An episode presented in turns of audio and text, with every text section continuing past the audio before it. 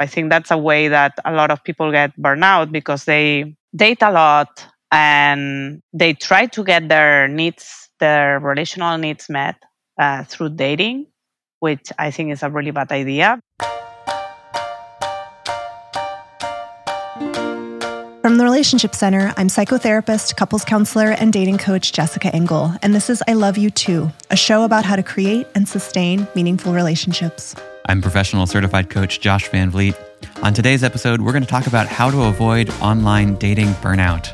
We're so happy you're here, and please remember that this show is not a substitute for a relationship with a licensed mental health professional.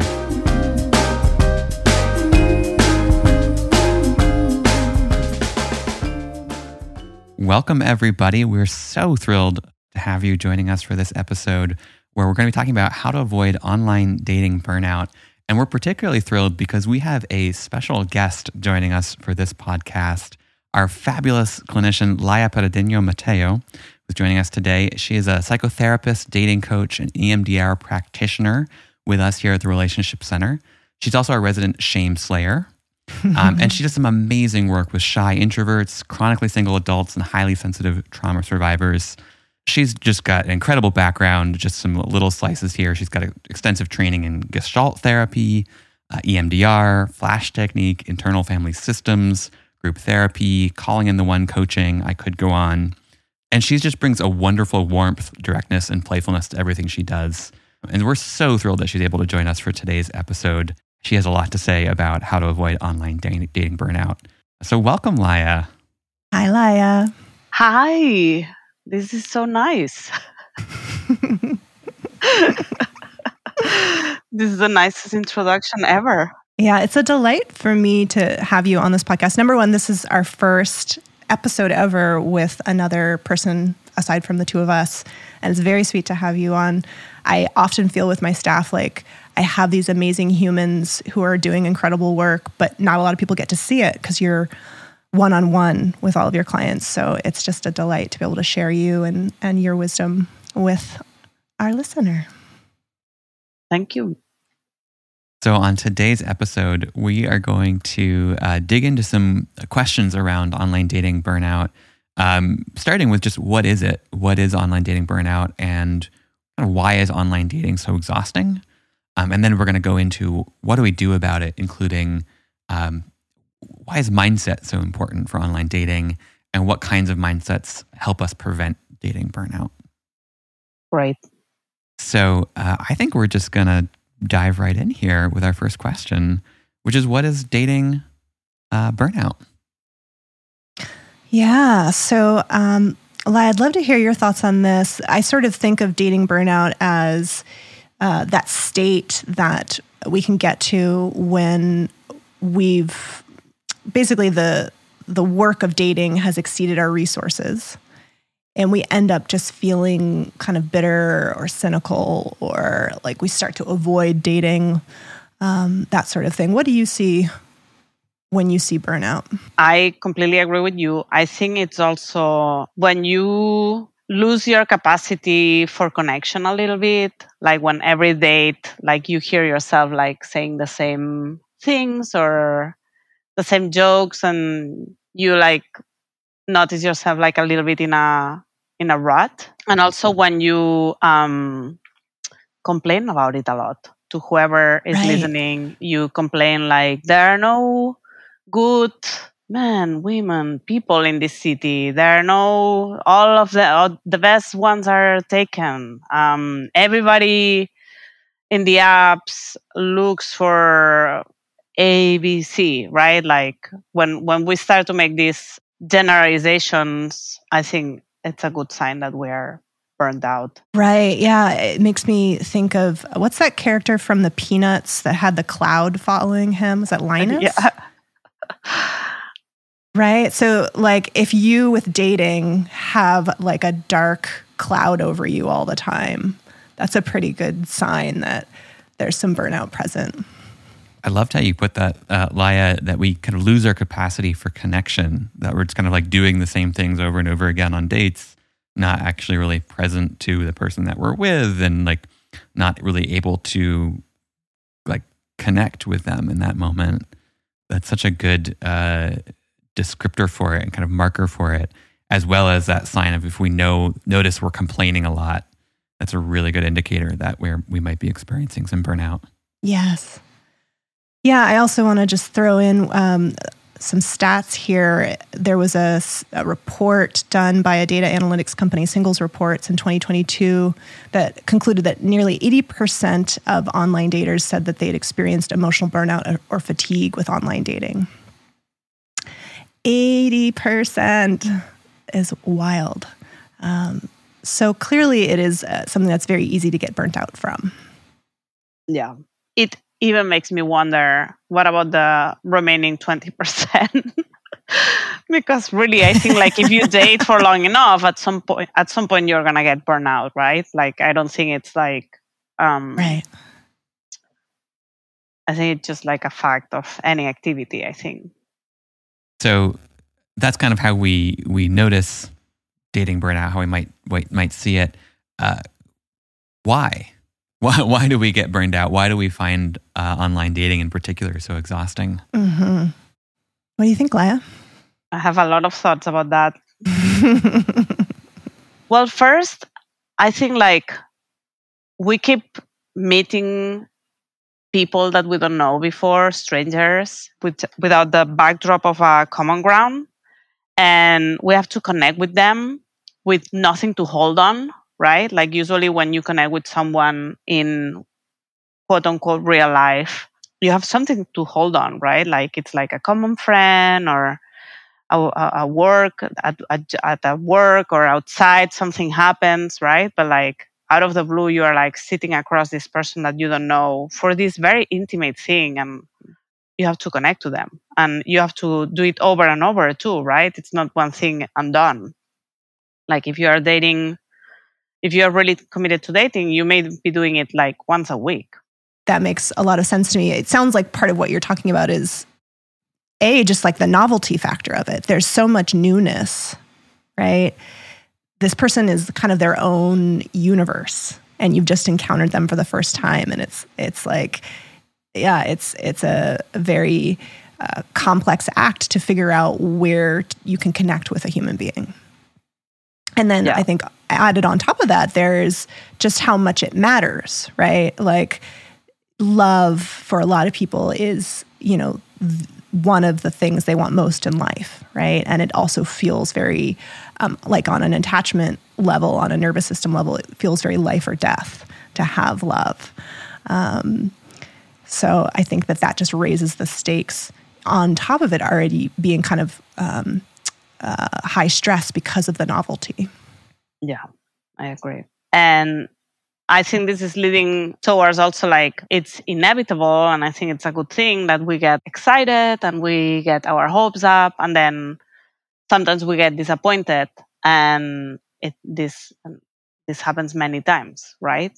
And like after mm-hmm a few too many rounds of this, we start to, I think it's a very normal thing, right? Like we start to shield ourselves a little bit. And then we make these generalizations or assumptions to basically protect our heart, right? Because there's this hope and then there's this disappointment. Of, oh, this wasn't the one. And I think like dating requires a lot of really complex uh, emotional skills and, and social skills. I mean, I, I love what you both are pointing to. It's like it's high stakes. You're uh, doing something new over and over again, trying to figure out how to connect to a new person with maybe very little context. Um, and we're doing it over and over again in a way that um, can often land as we're getting either rejected or we're just not getting the result that we're looking for again and again and again. And, you know, being rejected at all can feel very painful, emotionally painful. And if you're feeling that over and over again, whether or not you're the one doing the, or, you know, you're being re- actually being rejected, or you're the one saying no, this isn't it. It's like you're, it's like disappointment again and again and again. And I think I'm curious to hear if you guys agree with this, but um, I think it often feels like we don't have a lot of control over what's happening. It's like I'm doing all this stuff and nothing I do seems to make any difference. And it's, it's almost like I'm a, a little bit of helplessness comes up. It's like no matter what I do, I just keep getting the same result. And so it's almost like no wonder we would get a little burnt out or a little bit like, I don't want to keep doing this. I just keep feeling bad and not making any progress. I think that what you just said, that this is the heart of the matter, right? Like we, I think with anxiety, we all tend, there's this very human thing that we all tend to want to control. And so much about uh, dating is outside of our control. And it's it's unsettling right? And what do we do when we are unsettled? It's like we try to control back right? Like when when we are when we have this feeling of loss of control which is the burnout right? Then we try to control back and we make these like sweeping assumptions to say like to to, to map our way through right but but i think like you just how do you say that you hit the nail on the head is that is that? Mm-hmm. you got it. okay. Okay. Yeah, it's also making me think about um, Emily Nagoski, who wrote uh, "Come as You Are," also wrote a book on burnout that's really great, and in it she talks about how, you know, our our brains are wired to kind of calculate how much we're getting out in comparison to how much we're putting in. And so if you have that experience of, well, I put so much in and I, don't get anything out, meaning I don't get the relationship I want, um, of course your system's going to start to go into, you know, why even do this? and I think we'll talk a little bit later in the show about mindset and mindsets that can maybe help counter um, that experience of I'm not getting anything out of this. Yeah. About this that you're saying, I think that's another aspect to why to why it can it, it can be so exhausting that we are i think in dating we're putting a ton of i'm just gonna name it like that relational energy right a, a ton of effort and relational energy we're like scheduling even if we are extroverts um, but we're scheduling nice times of our lives. They are not like work times. They're like after work times. And we're putting all this relational energy and, and conversational skills and things. And usually when we put that much out we get we get something out of it right? We get uh, either care or laughter or play or fun or connection or some relaxation or comfort right? Um, with other um, relational situa- relational situations that we have in our in our life and with dating we keep putting it out with no guarantee that we'll get it back and sometimes when we get a string of difficult dates it's exactly what you're saying, right? That we, you know, we evaluate in our minds like what we're putting out and what's coming back, and and we are at a loss. And it's even like how much energy it takes sometimes to even get to a date. Like there's the the bad dates, which can be really, as you're saying, like exhausting and and difficult. And then there's also just all of the swiping and messaging that goes into even getting to a date I think that can also be pretty exhausting. Yes. Yeah, I'll just add one more and then we can maybe go on to the next question. But I think it's good to remember that the apps are they're designed to keep you on them for the most part, right? And so there is kind of an addictive quality to using them typically. It's like with social media, they're they're giving you enough but not consistently so that you know that intermittent reinforcement we've talked about before really gives you that dopamine rush, but it also drains drains you. Um, so I think that's a good thing to keep in mind. Is like it's it's also partially just about the technology. Mm-hmm. Yeah. Good point. Well, I think the activity itself is like very anxiety producing, right? Because like we're ideally it's not what we're doing, but or the only thing we're doing, but that I think it happens a lot that we are evaluating and being evaluated, right? And like anybody will tell you when you're like looking for a job, like it's a stressful time in your life. And sometimes we're doing this for a long time, right? And and it kicks up all of our insecurities like am I normal? Am I okay? Am I attractive? Is there something wrong with me and nobody's telling me? I remember when I was dating that 10 minutes before a first date like I, I i didn't have too much anxiety about it but 10 min- minutes before a first date like i had like this feeling of like i don't know what to do with my mouth like where do I put my lips? Do I like I didn't remember how to smile.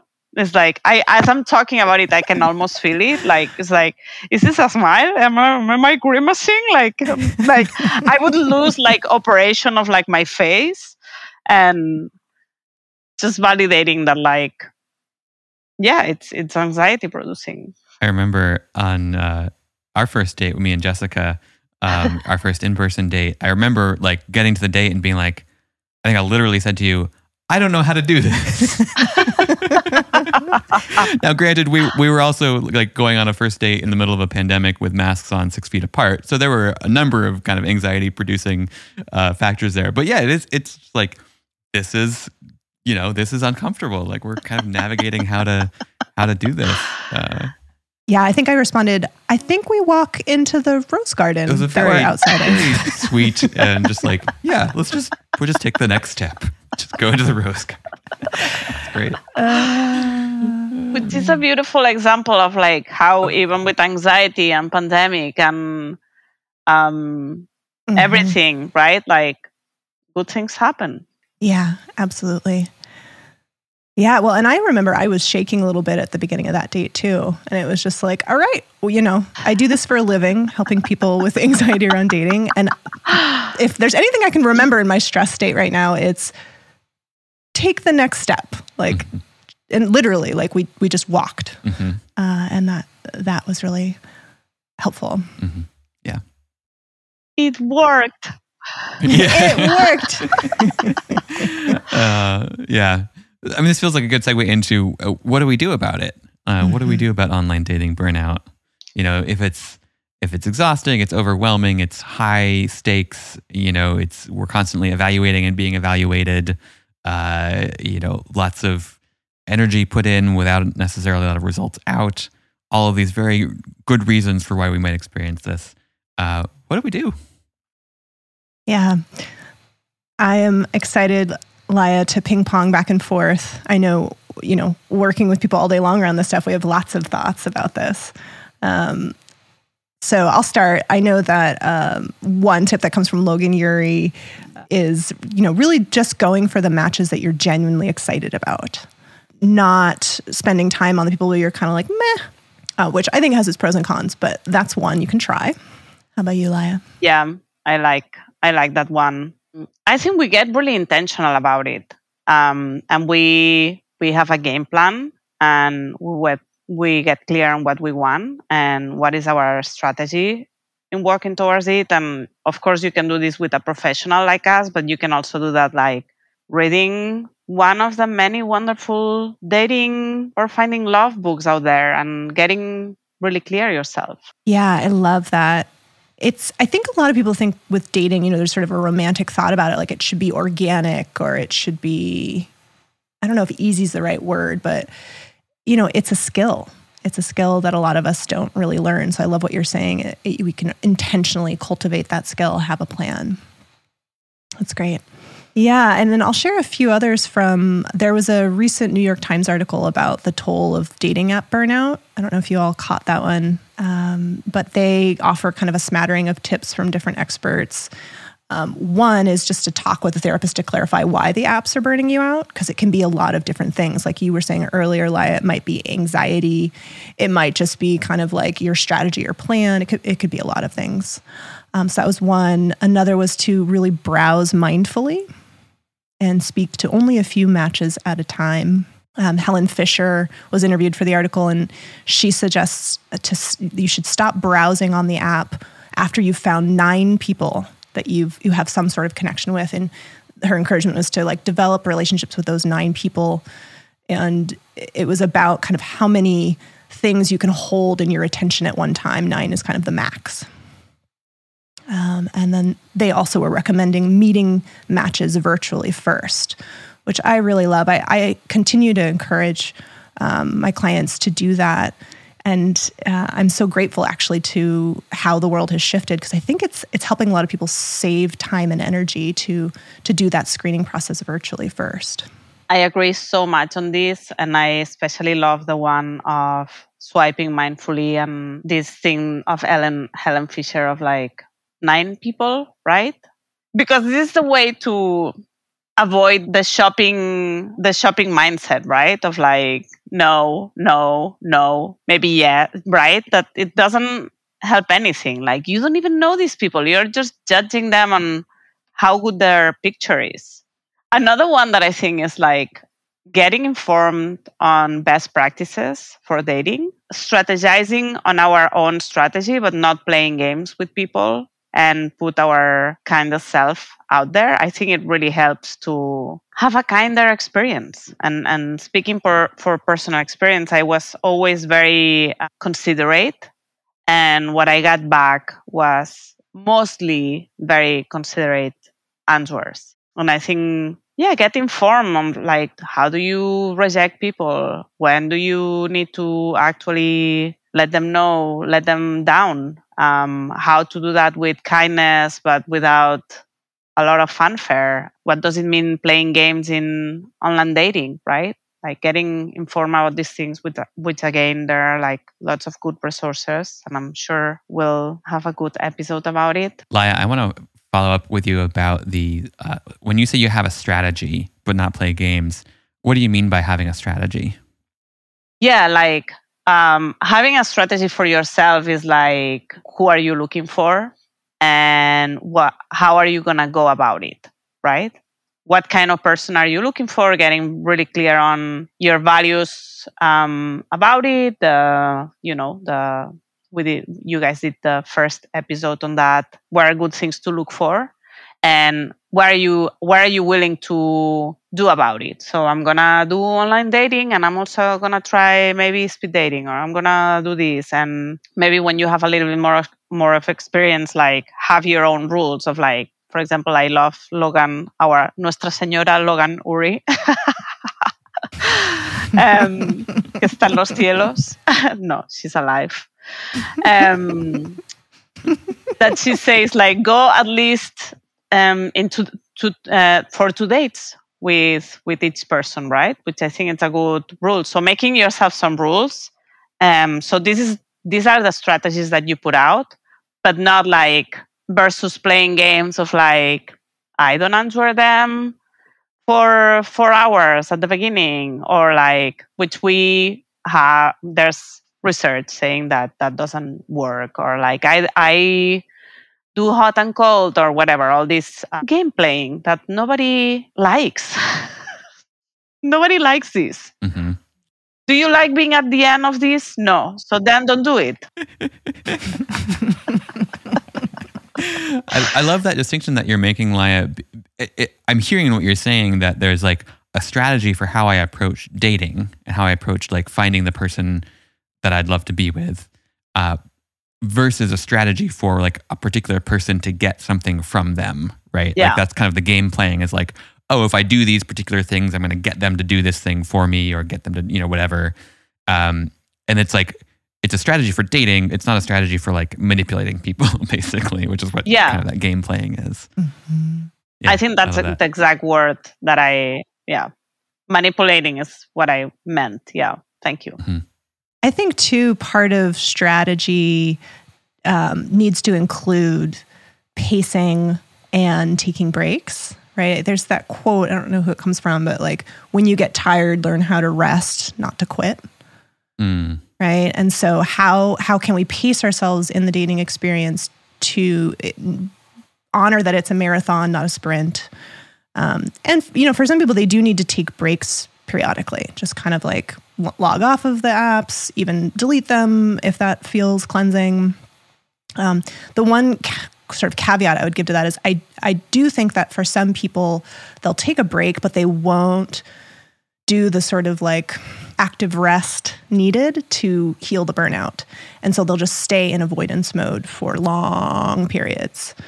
Um, and so I, I definitely recommend if you do take a break, like have ways to engage with that healing process, whether it's therapy or journaling or yoga or meditation, whatever it is, to get your system back to feeling restored and ready. I agree so much.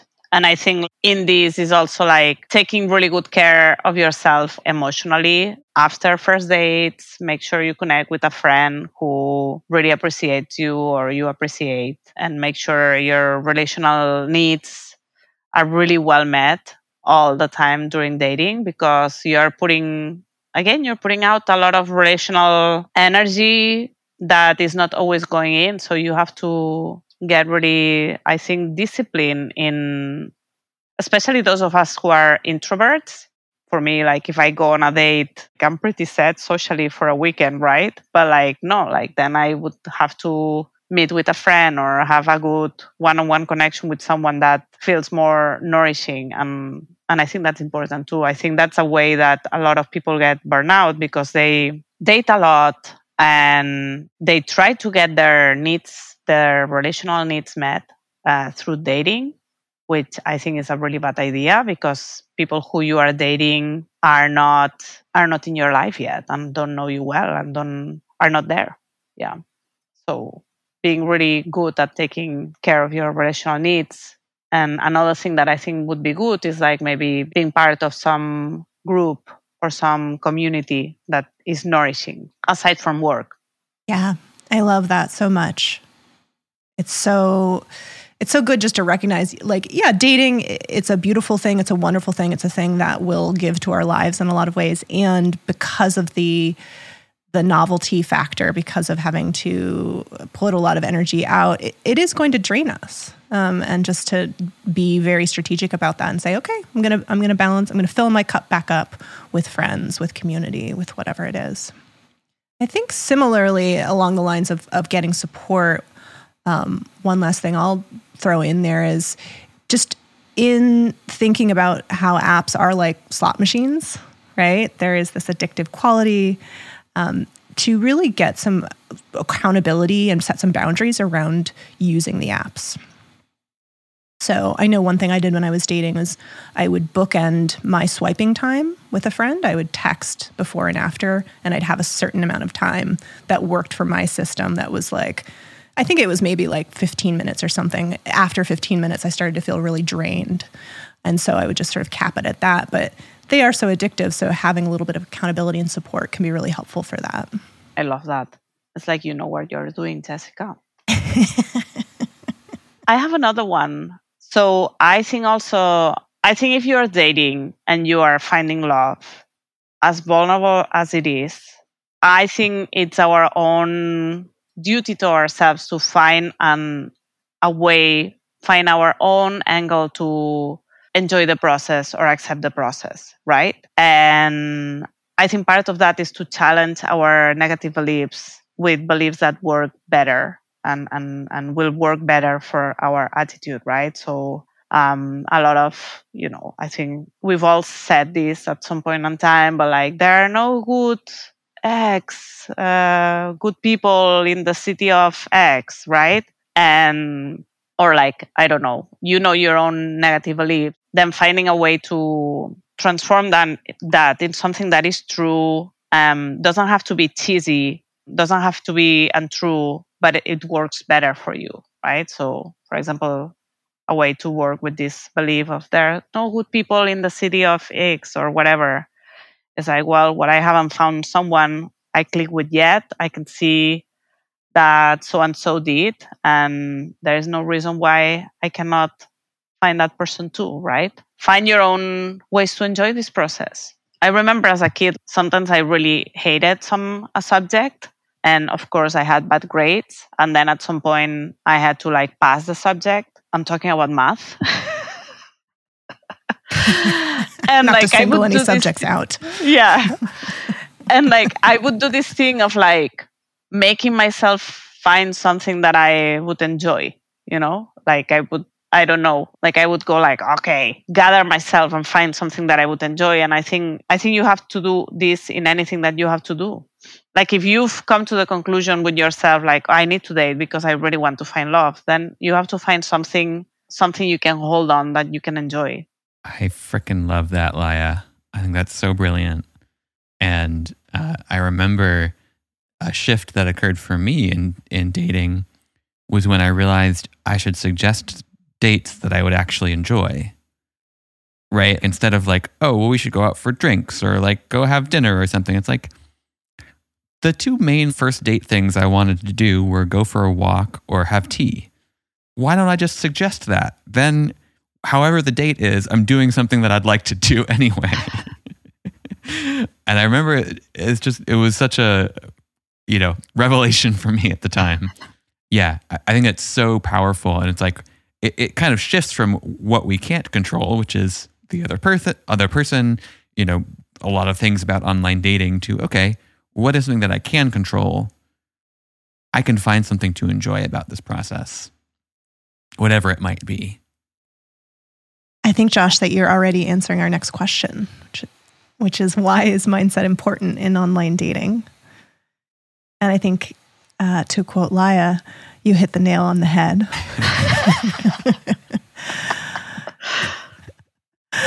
uh, yeah, mindset's one of the things that's under your control and that you can adjust to have a better experience. I think, though, that this trick is really good. The trick that Josh just said is really, yeah, do something like that you wanted to do anyway. I think it's perfect. And even if the person is annoying, it's like at least you're having a good cup of oolong tea or whatever it is that you like. Yeah. Exactly. Exactly. Well, and and on this mindset thing, I want to circle back to what you were saying before that as well, Laia, about the kind of negative beliefs or conclusions that we can have about dating or about other people or whatever it might be. And um, I think this also speaks right to this topic about mindset, right? That it's not only is it um, something that we can control, which is huge, but it also shapes what we actually like see, what opportunities we see, what what connections we form, right? I know there's this metaphor from my coach training, and I know this is, I think, a metaphor from cognitive behavioral therapy and probably other other places as well. That these conclusions or beliefs are like lenses. And if we think about how a colored lens works, like a red colored lens, it only passes through uh, red light and it, re- and it rejects all other colors. And so you can be looking around a room through red colored lenses and everything will look red. And it's like, oh, well, the floor is red. Oh, the, you know, the plant over there is red. That's a weird, red plant. Cool. Okay. If we take the lenses off for a second, we see, oh, there's so many other colors in the room that we weren't seeing before. And in a similar way with things like, well, all, you know, men suck or all women suck or all people suck or whatever it is. Yeah we are filtering everything through that conclusion. And so anything that confirms that belief gets through, so to speak, kind of our, our brains will pull for that. And anything that goes against that belief, our, our brains very naturally kind of reject that, uh, that piece of evidence. And so when, as you're pointing to, when we shift not to just a conclusion that is kind of counter to, I think this is the place where a lot of people run into trouble is just trying to argue with like, oh, well, all, all men are great. And your mind is like, nah, no, they're not. I can pull up so many examples for why you're wrong about that. And then you just get into this argument with your brain, and you pretty much always lose that argument. Your brain is, you're never going to win against that aspect of your mind. But what you're pointing to, Laia, which I love, is shifting your attention to something that's true. That's like your brain can't argue with that because it's like, well, the fact is this person found somebody, and there's no reason I can't either. I haven't met them yet, but that's true, right? Or it's true that I am willing to enjoy, find a way to enjoy this process, right? That's just true. Your brain can't really argue with that. And so I just love, yeah, I love that you're, you're, you're pointing to that because I think that's such a powerful way to shift where we're focusing our attention and and actually see different opportunities or different uh, you know um, evidence for what's out there, different connections we might have missed if we weren't looking for it. Right. Well, and I think that those beliefs, they not only affect what we're seeing and how we're interpreting things, but then in turn our behaviors. Mm-hmm. Um, and I know, Laia, you've done a lot of work around this in your calling in the one training. So, in a moment, I'd love to hear anything you have to say on this. But I was reminded of this recently when I was uh, listening to Marisa Franco's book, Platonic, which I highly recommend. It's about attachment theory in friendships. And she goes through how rejection sensitivity, which is part of anxious attachment, is, you know, essentially where your nervous system's set up to project um, like rejection onto ambiguous social situations, right? And then in turn, typically become distant or cold. And then in turn, there's some research that shows the partners of these people are unsatisfied because their partners are unsupportive or jealous. Um, so it becomes this self fulfilling prophecy. On the flip side, there's the acceptance prophecy, which is uh, when we're secure, we assume others like us, and then we actually kind of in, invite that experience in. Um, there was uh, an interesting piece of work done by uh, Danu Anthony Stinson from the University of Waterloo and her colleagues, where they hypothesize when people believe that others like them, they respond warmly, and that leads to more positive interactions. They recorded videos of those who assumed they'd be liked and those who didn't. And the way that these people felt about themselves correlated with how likable they were rated by others. Um, so, you know, really allowing yourself to believe, oh, I am liked will give you the experience of being liked. Mind blown. so true. And yeah. And I, I love that you have studies to back it up because we see this over and over. Yeah, I especially like having the research because, you know, we're in the San Francisco Bay Area. We're in the woo capital, I think, of, of the US potentially. Uh, and, you know, there's a lot of like spirituality, manifesting stuff. Um, that I know for me sometimes lands as um, magical thinking or kind of like, well, if you're single, it's because you haven't been thinking positively enough. And um, yeah, I like how this just breaks it down to into like there's just a natural sequence of events if you're holding yourself in a way that um, communicates I'm I'm not likable. Yeah, it's nothing uh, esoteric. Another reason that mindset is important is when we can really notice our mindset, I think that will allow us to think more clearly about the decisions we're making in dating. And we have a better chance of uh, interrupting dysfunctional patterns, right? I was reading up a little bit recently on outcome bias. Josh, do you know about outcome bias? I feel like you're a cognitive bias guy. You know, I don't know the name actually. Yeah. I'm excited to hear about it. Yeah, so outcome bias is our tendency to judge a decision based on the result rather than on the process. Oh, I do know this one. I love this one. Yes. Okay, keep going. Yes. Yeah. So, um, you know, for example, you are single, you're swiping a lot, going a lot of first dates, but you're not in a relationship. You may start to um, take that outcome as a sign that you're making bad decisions, or even it can extend to um, thinking that you are bad or the, the people you're dating are bad. Okay. And, you know, that's just not a rational response. It's a very human one, but it's not a rational one because dating is inherently a calculated risk. There is chance involved. You don't have control over the outcome. And so, whether you have a relationship or not isn't an indicator of whether you were making good decisions along the way. So you could start to kind of like blame yourself or, you know, blame men, women, people in general. On the flip side, if you get into a relationship and then you, let's say you break up, you may not closely look at your decisions getting into the relationship if this bias is at play because you're like, well, I got a relationship, right? And so you may not really be looking at, was that the right relationship for me? Um, so I think that really looking at dating as a process rather than an outcome is is going to be much more useful in terms of clarifying like am i on the right track is there anything i need to be adjusting there's a fabulous book about uh, outcome bias called thinking in bets. I'm forgetting uh, the author's name right now. Annie somebody uh, we'll put it in the show notes. Um, doesn't specifically talk directly a lot about dating but right to your point right? It's like we think oh, well, I got this outcome, therefore my process was good, or uh, it didn't go well, therefore my process was bad. And it's actually like the decision you're making can have nothing to do with it's like how how good of a decision it was has nothing to do with the outcome you got, right? Because you're saying there's chance involved, there's things outside of our control. So it's how can we improve our decision making regardless of what the outcome is? That's like where we have the power. Right. Which then over time, when we make multiple decisions, kind of take multiple bets, so to speak, um, we overall get better outcomes, even if any one particular outcome doesn't go the way we want it to. Mm-hmm. Absolutely. And I think also with this, um, I I really love this, and with this process mindset, which I think is a much better mindset, and it makes you be more present, and it makes everything less uh, transactional and more meaningful and less uh, of a means to an end and less of an interview or being interviewed. I think also like you're learning important are learning important things that you will need later in your relationship. And this is something that Ken Page repeats a lot.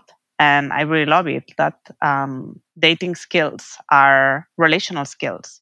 People think that they that dating is this obstacle they have to jump to get to where they want to go, but um, I, I, see it more as a this this very intensive workshop. Mm, yeah, so true. Yeah, yeah. I think that touches on one of the mindsets, or maybe a couple that really help prevent dating burnout. I mean, it sounds like what I'm hearing in there in part is a just kind of like radical acceptance, right? Like radically accepting the hero's heroine's journey of dating um, yeah. as a growth process, as a spiritual practice in some ways. And I think so much can be opened up when we are a yes to the the the joys and the challenges. And then I'm also hearing in their growth mindset. Yeah. Um, which is one of the things that I, I definitely wanted to name here is uh, for the listener, growth versus fixed mindset is uh, something that there's been a lot of research around, particularly in terms of education. But I think it also applies to dating, where growth mindset is a mindset where we see that skills can be cultivated and that quote unquote failure is just an indicator that more growth is available. It's not a comment on us as a, as a being or our intelligence, our inherent qualities. Whereas fixed mindset, um, we really see failures as reflective of uh, we're bad, we're wrong, we're flawed. Um, and you um, you can imagine probably as I'm saying that one really leads to a curiosity mindset, a an adventurous mindset, a resiliency, whereas the fixed mindset leads to giving up, uh, feeling shame, um, and so uh, yeah, I'm just hearing what you're saying, Laia, that uh, cultivation of, of growth mindset. I am going to use this dating process to build my relational skills, which will serve me over many, many years. Um, I freaking love that. And one of the things I love about that is that a growth mindset is a skill that can be developed. Yes. Right? Meta, I know. but we can it's it's I know because I I uh, I have at times in my life uh, suffered from a fixed mindset, um, but it's it's literally a skill that you can practice. Like even when you notice the thoughts of like, oh, this is either I am this or I'm not, or I like have this or I don't, and shifting the focus of your attention to questions like, what can I learn here? What what feedback is available for for me here that might help me get better at this? Uh, like what important skill can I practice here? And like in dating, for example, like asking for what I want. Maybe that's a skill that I want to practice, or communicating kindly, uh, listening deeply, asking follow up questions, whatever it might be for you that you can kind of identify. Here's a skill I want to practice. And I'm going to practice it and see how it goes and then see what I can learn from it. If that wasn't enough encouragement to develop a growth mindset, there was a, a study a report. I think Match's annual report will link to it in the notes. Um, but basically, it was looking at kind of trends in dating in 2022. And one of the main takeaways was like singles daters are growth oriented and they're looking for growth oriented oh, humans. Um, so, growth mindset is sexy. You heard it from Match.com. Yeah.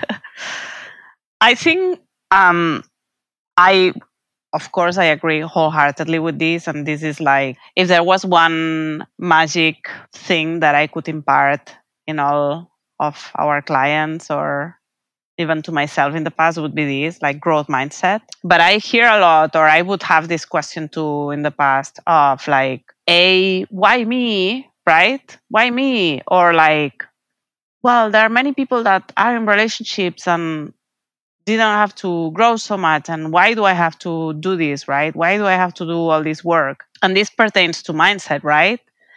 And i think i had this mentality when i was younger. Honestly i don't know but this is where we're at. Like some of us like we get given we have different things we have to work through in our lives. Some people comes with um, an earn money and some people come with an earn poverty right? And like some people some of us come here with trauma and some of us don't. And but this is this is one of the things you've been given and you will get so much more out of it if you turn towards it than if you run from it if you turn towards it and you go like okay i'm gonna give myself the gift of learning the skills I need to learn to to tackle this.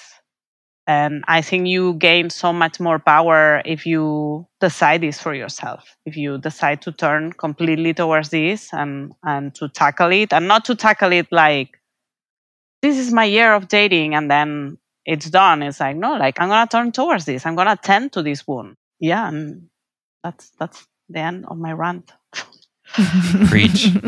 Preach, Laia. I love it. Oh no, you're so you're so spot on.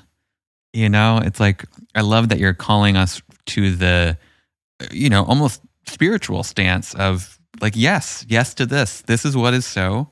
I can either try to pretend like it's not and be frustrated or I can say yes and learn and be willing to learn from it and you know, even on a very practical level, it's like, well, you could keep asking why me, but does that get you anywhere?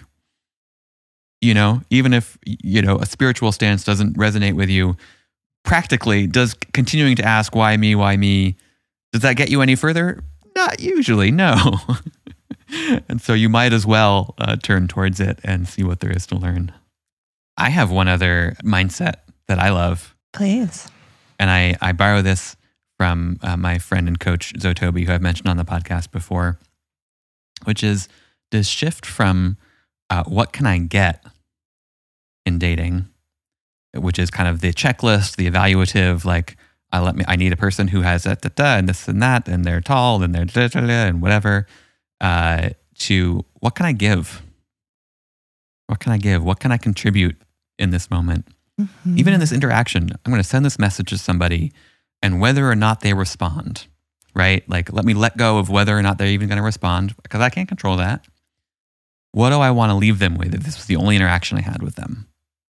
A little bit of sweetness, right? Something that ideally, if, you know, again, we can't control, but ideally, if they got this, it might make them smile a little bit. It might, you know, make their day just a little bit better, right? Like on a date, what can I give? What can I contribute? Can I be kind? Can I be caring? Can I acknowledge this person for something that I admire about them, that I've learned about them in this date? You know, whatever it is, whether or not I want to go on a second date with this person, whether or not we're the right fit for partnership long term, uh, it it just it, for me it opens up this warm space for connection, for contribution, for using dating as a as a chance to um, to contribute, to, to make a difference in someone's life and shifts us away from the kind of evaluative, like, am I getting what I need or want here? Which, you know, I want to caveat this to say it's not to ignore what you need, right? I don't mean to say that at all. You're an important part of the picture. And it's just that kind of overall shift from just me, me, me, what can I get to what might I contribute in this interaction? I don't know if you saw Josh, but Laia um, air high fived you as oh. you were saying that. uh, yeah, I think what's what's beautiful about what you're saying, Josh, is I I'm just thinking about like the way that we're wired and that that makes what you're describing is sort of a shift out of kind of left brain evaluative um, kind of survival brain into um, ventral vagal, social engagement, safety, and connection mode, which is where secure relationships are built. Mm. Yes. I agree so much with all of these. I do have a couple others. One is internal versus external locus of control. So we are talking about this a little bit earlier. So uh, essentially, internal versus external locus of control means where do you believe what what is controlling the outcome of your life? Is it something outside of you or something inside of you? So individuals with a strong internal locus of control believe that they're in control of their lives and that their own actions and decisions influence the direction of their lives.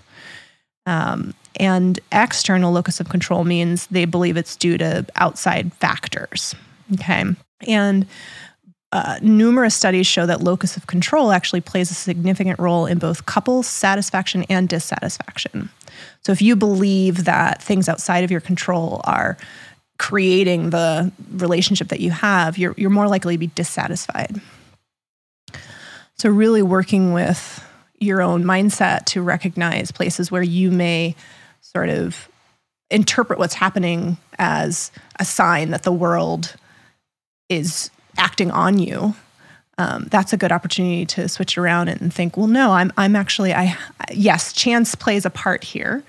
And i have a lot of influence over what happens in my life. Yeah i think that's a super important one. And um, i feel like there's some important nuance in it. As you're pointing out there are things that are legitimately outside of our control. There is you know we can't control everything that happens in life. And yet uh, if we just focus on that, we don't have any experience of it, it's a little bit like uh, fixed and growth mindset as well. It's like we have no power. Number one, it's like right. we we kind of naturally would just go into despair. Like, well, I can't do anything, so why try? Why engage? And uh, yeah, and, and it's like not to dismiss those things, right? It's not to dismiss real things like racism, you know, mm. and how that plays into online dating and you know, all these other things that we could name. Let's tell the truth about those and also acknowledge okay, what do I have control over? How right. can I engage with the train that it's in front of me out of that sense of I have some agency, right? Okay, there maybe there's, um, I'm trying to get to my friend's house and there's a mountain there. I could pretend like the mountain isn't there and then get halfway there and be exhausted and worn out and wonder why it's like, well, no, there's a mountain in the way. Instead, it's like, okay, let me uh, acknowledge, okay, there's a mountain here. That's true. How do I prepare for that? Mm-hmm. Let me bring some snacks and I'm going to plan to take breaks and I'm going to do whatever else I need to do. I'm going to plan my route across the mountain or whatever it is. That's like our internal locus of control for how do I engage with the circumstances that I may or may not like or maybe just outside of my control. I love that that uh, you're bringing that in. Mm-hmm. I love that.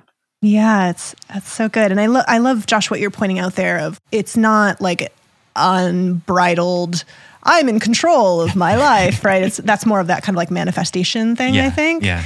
Um, but it's like, are you seeing what is so? Right. And and adjusting accordingly. Mm-hmm.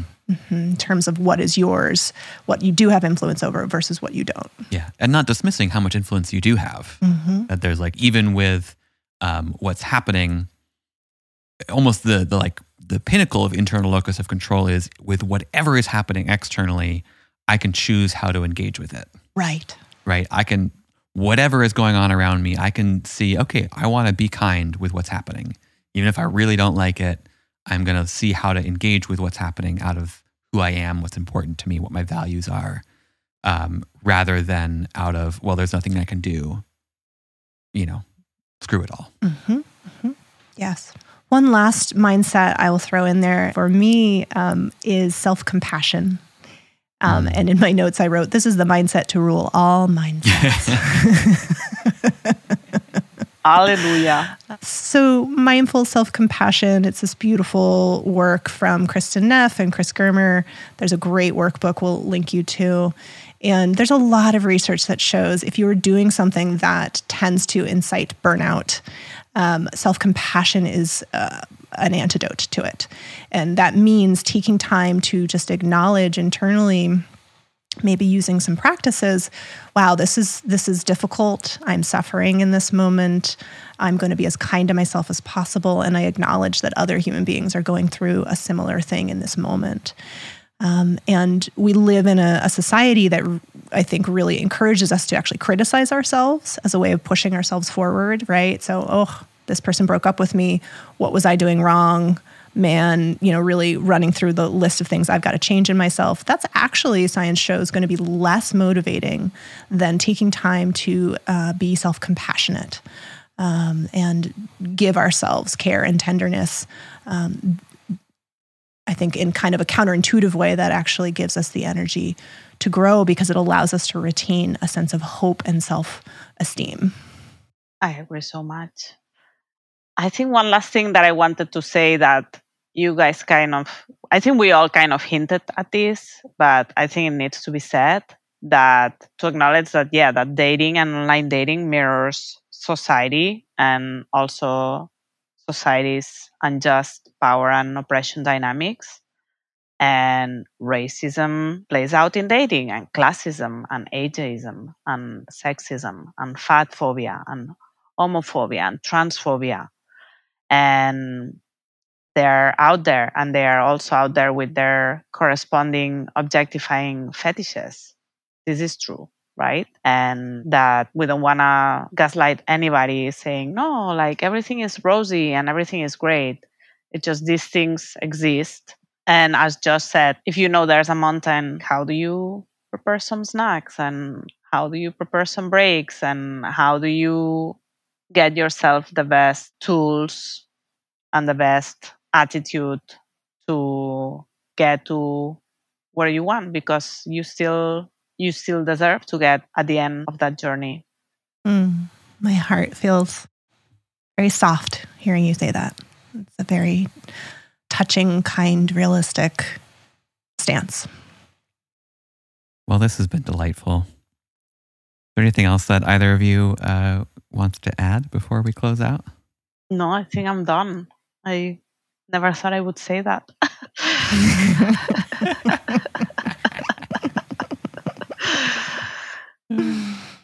Laia, thank you so much for being here. This has been so much fun. Mm-hmm. I thanks for being our first podcast guest and for sharing your wisdom and expertise and uh, just like lightness of being. You're such a, a kind, playful, uh, sweet human, uh, and I'm so glad we get to share that with folks on the podcast today.